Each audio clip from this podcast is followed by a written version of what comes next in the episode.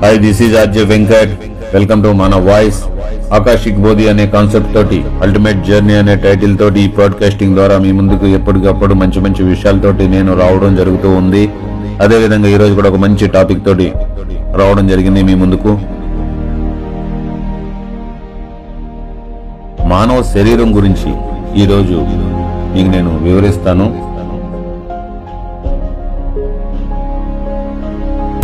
మానవ శరీరంలో విరాజిల్లుతున్న అనంతమైన ఆత్మని అంటే మన శరీరంలో ప్రతి ఒక్కరి శరీరంలోని ఉన్నటువంటి ఈ ఆత్మని మాయతో కప్పబడి ఉంది.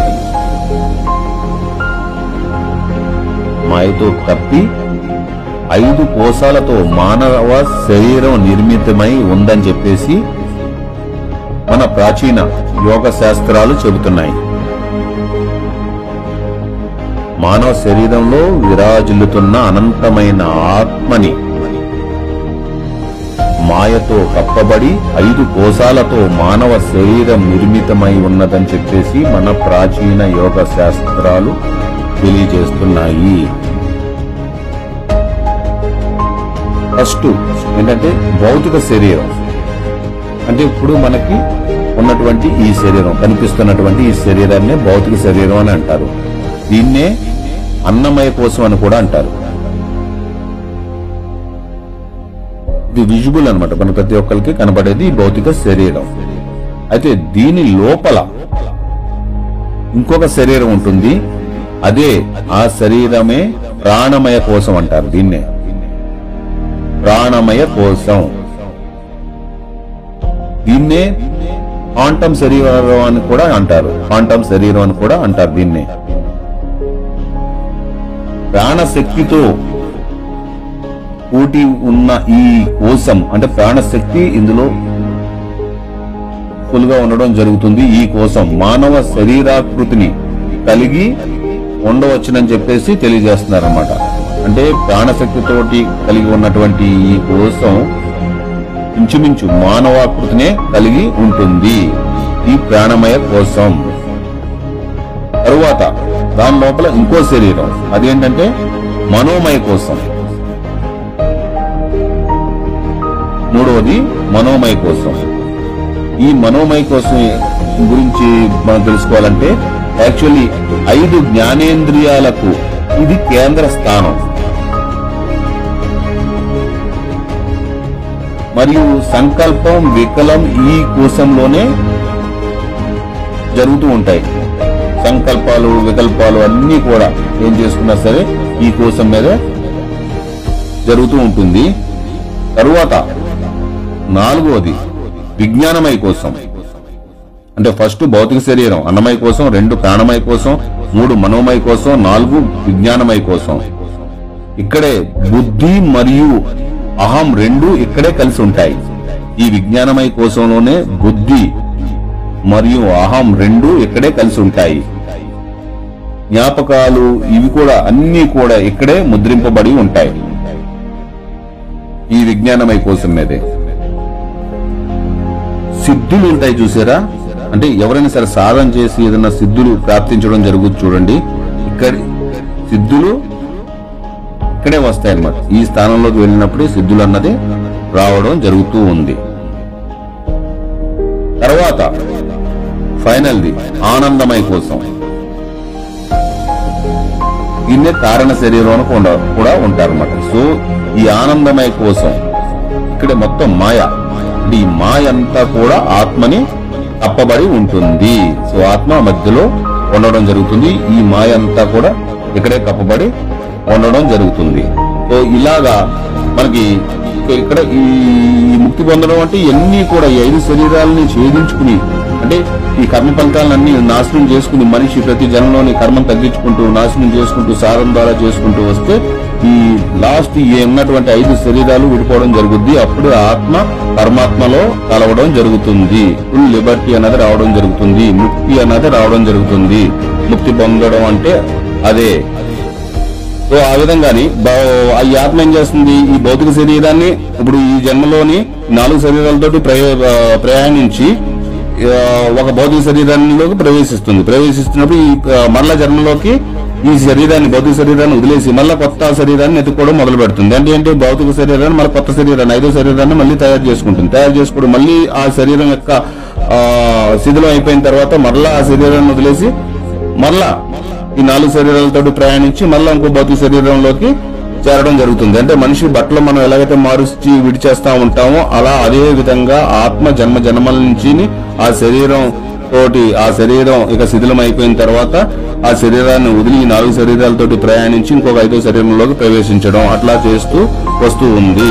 ఎప్పుడైతే ముక్తి సాధించడం జరుగుతూ ఉంటుందో అప్పుడు ఈ నాలుగు ప్లస్ ఆ భౌతిక శరీరం అయినటువంటిది ఐదు కూడా మొత్తం విడిపడిపోయి ఆత్మ అన్నది పరమాత్మలో కలవడం మొదలవుతుంది.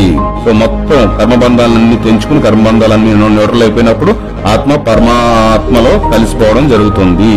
సో దాన్నే ముక్తి అంటారు. లీనం మొత్తం లిబర్టీ అనమాట అన్ని ఐదు శరీరాల నుంచి కూడా లిబర్టీ వచ్చేసి మొత్తం వదిలేసి ఇంక జన్మరాహిత్యం అన్నది స్థితిని పొందడం జరుగుతుంది ఇక్కడ జన్మలు ఉండవు. ఇంక జన్మలు లేకుండా సో పరమాత్మలో కలవడమే ముక్తి అంటే. సో ఇదండి ఈ ఐదు శరీరాలు. భౌతిక శరీరం మళ్ళీ ఒకసారి మీకు వివరిస్తాను. భౌతిక శరీరం దీన్ని అన్నమయ కోసం అంటారు. తర్వాత రెండోది ప్రాణమయ కోసం. దీన్ని ఫాంటమ్ శరీరం అని కూడా అంటారు. మూడోది మనోమయ కోసం. నాలుగోది విజ్ఞానమయ కోసం. ఐదోది ఆనందమయ కోసం. సో ఈ విధంగా ఐదు శరీరాలు ఉంటాయి. తర్వాత భౌతిక శరీరం కాకుండా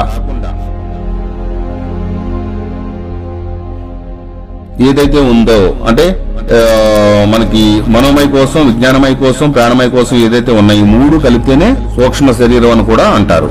సో ఈ విధంగా ఉండడం జరుగుతుంది. అంటే మెయిన్గా బేసిక్గా చెప్పడం ఏంటంటే ఇంకా చాలా కోశాలు ఉన్నా కూడా మెయిన్ ఈ ఐదు కోశాలు అంటే ఈ శరీరానికి మానవు యొక్క ఆత్మకి ఈ ఐదు కోశాల గురించి మెయిన్గా వివరించడం జరిగింది మహానుభావులు సిద్ధ పురుషులు. సో మన ఋషులు అలాగే వివరించారు ఈ ఐదు కోశాల ద్వారా ఉండడం జరుగుతూ ఉంటది. సో ఏది ఎప్పుడైతే ఈ ఆత్మ అన్నది కర్మబంధాన్ని కరిగించేసుకుని కర్మలు చేయకుండా ఈ ఐదింటి నుంచి విడిపడిపోయి లిబర్టీ పొందుతుంది స్వేచ్ఛ పొందుతుంది అప్పుడు ప్రకృతిలో లీనమైపోతుంది. ప్రకృతే భగవంతుడు. ఆ భగవంతుని పరమాత్మలో ఈ ఆత్మ లీనమైపోవడమే ముక్తి అంటే అని చెప్పడం జరిగింది. ఎంత అద్భుతమైనటువంటి విషయాన్ని మనకి ఎందరో మహానుభావులు తెలియజేశారు. వారందరికీ కూడా సద్గురువులకి మహర్షులకి మహానుభావులందరికీ కూడా నేను శిరస్సు వంచి నమస్కరిస్తున్నాను. సో ఓం నమ శివాయ. ఇదండి ఈ రోజు టాపిక్. సో ఇలాగే ఇంకా ముందు ముందు ఇంకా మంచి మంచి టాపిక్స్తో మీ ముందుకు వస్తూ ఉంటాను. అదేవిధంగా మాక్సిమం మీకు కూడా ఏమైనా డౌట్స్ ఉంటే మీరు కామెంట్స్ రూపంలో పెట్టండి. వాటి మీద కూడా నేను పాడ్కాస్టింగ్ వీడియోస్ చేస్తూ ఉంటాను. అలాగే కామెంట్ చేయండి షేర్ చేయండి లైక్ చేయండి. Thank you see again this is this is RJ Venkat